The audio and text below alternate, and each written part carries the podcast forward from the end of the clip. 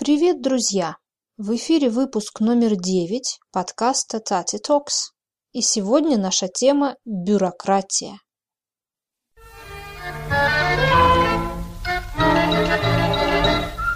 Эй, Таня! Таня! Танечка! Неси скорее обед!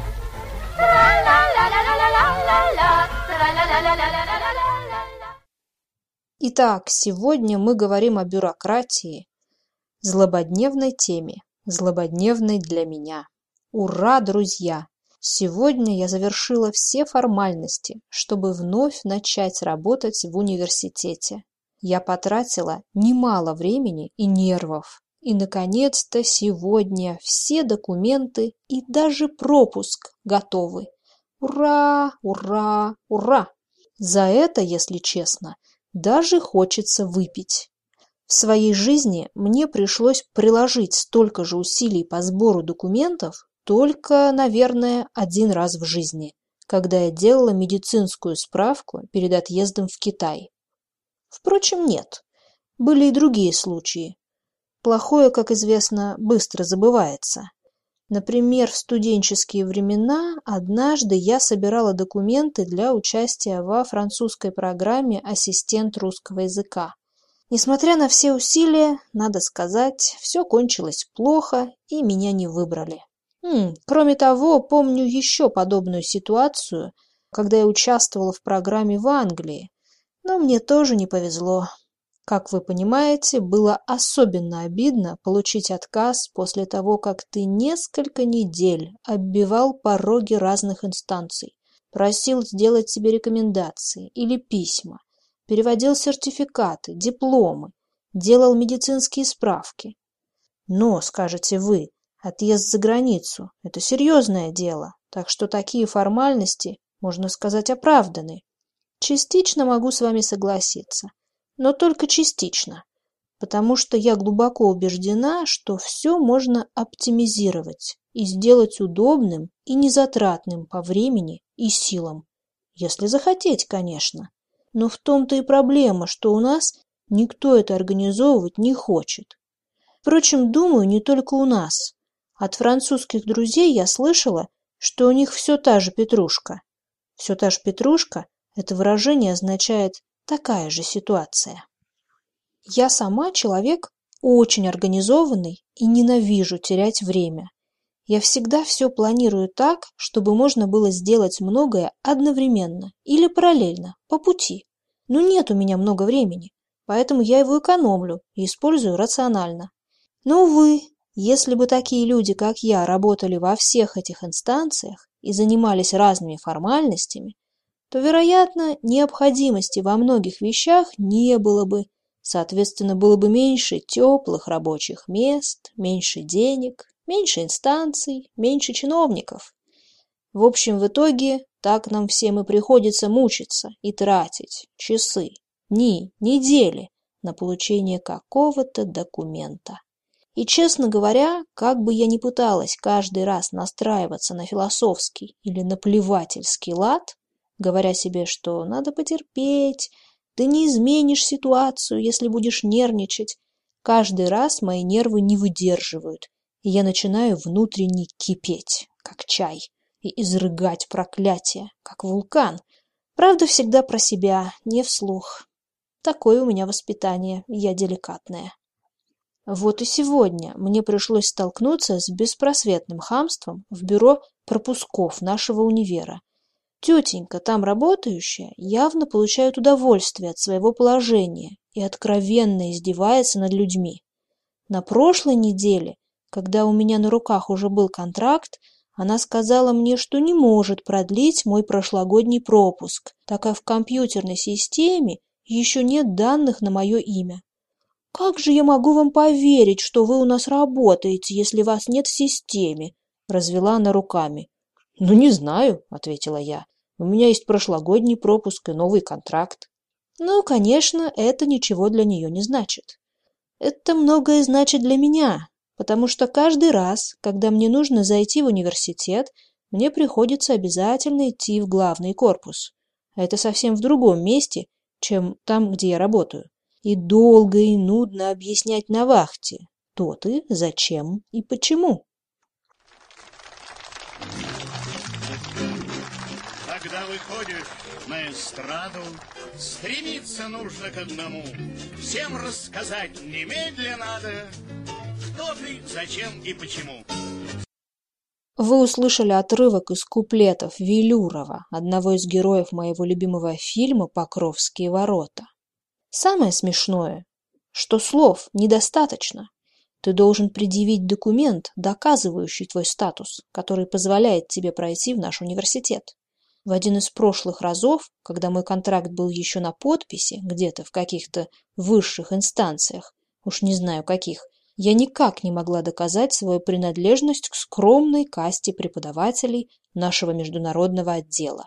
В итоге меня попросили позвонить директору, чтобы она смогла подтвердить по телефону, что я действительно работаю и иду в университет по делу на собрание коллег. А вдруг я террорист, и в сумке моей скрывается бомба, или, может быть, я мечтаю проникнуть в архивы университетской библиотеки и, о ужас, прочитать редкие книги. Одним словом, ситуация полнейшего абсурда. И поэтому поймите мое счастье, когда сегодня мне наконец-то продлили мой прошлогодний пропуск, так что теперь я смело могу проходить через турникеты в любом корпусе НГУ. Ура, товарищи, ура! А что этому предшествовало?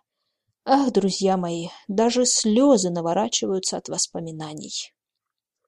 Из ясных глаз Маруси Капают слезы на копье.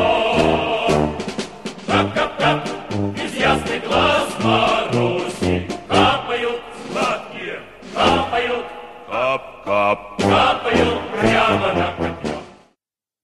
Вы услышали песню «Маруся» из фильма другого моего любимого фильма «Иван Васильевич меняет профессию».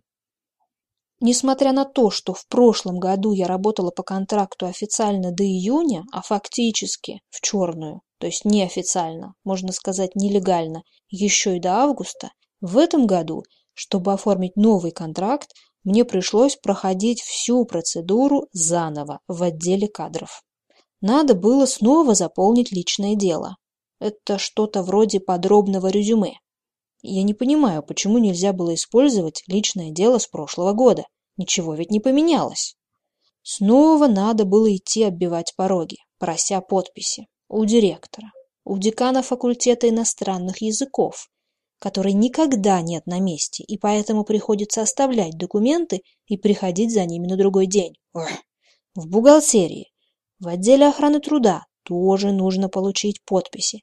В отделе охраны труда это вообще откровенный дебилизм, потому что нужно выходить из университета, переходить в другое здание, там читать выписку из закона о безопасности на рабочем месте и потом давать совершенно невероятные обещания.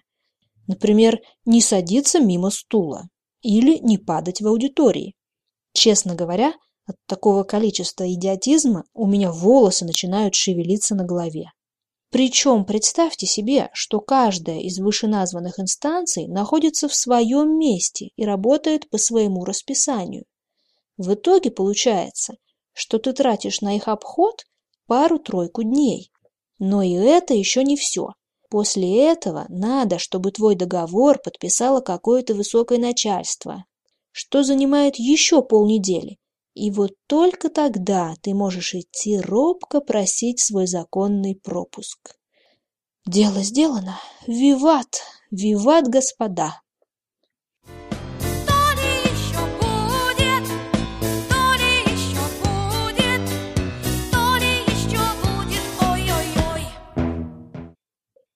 Вы услышали отрывок из песенки первоклассника Аллы Пугачевой. И это ведь только устройство на работу в университет. Мне страшно даже представить, что творится в более серьезных организациях. А у вас, друзья, как дела с бюрократией? Есть проблемы в вашей стране? Поделитесь своим опытом. Я буду рада узнать, что не только мы, русские, оказываемся в таких глупейших ситуациях. Ну и на этом мой эмоциональный выпуск Сегодня я говорила очень быстро, правда? Извините, это эмоции. Так вот, мой эмоциональный выпуск подошел к концу. Но я еще хочу сделать маленькое объявление. Дорогие слушатели, как вы могли уже заметить, если вы следите за моим блогом tatitalks.wordpress.com, недавно я начала два новых подкаста «Адаптированные истории». Пока это два уровня – продвинутый и элементарный. На подходе еще истории для среднего уровня, но это будет немного позже. У меня есть кое-какие технические трудности. На моем блоге вы можете увидеть ссылки на тексты историй в Google Docs и, конечно, аудиозаписи. Кроме того, аудиозаписи вы также можете скачать с портала tatitalks.podfm.ru. Надеюсь, эти истории вам будут интересны и полезны. Ну, а на этом теперь точно все. Единственное, что я прошу вас, предлагайте свои темы для следующих выпусков Tati Talks. Я уверена, что у каждого из вас есть вопросы или свои интересные идеи. Я буду рада написать что-то актуальное для вас. Так что не стесняйтесь, пишите. И до скорых встреч! Все с любимою Ванюша прощается. А Кольчугой он звенит и нежно говорит, и плачь, не плачь, Маруся, красавица.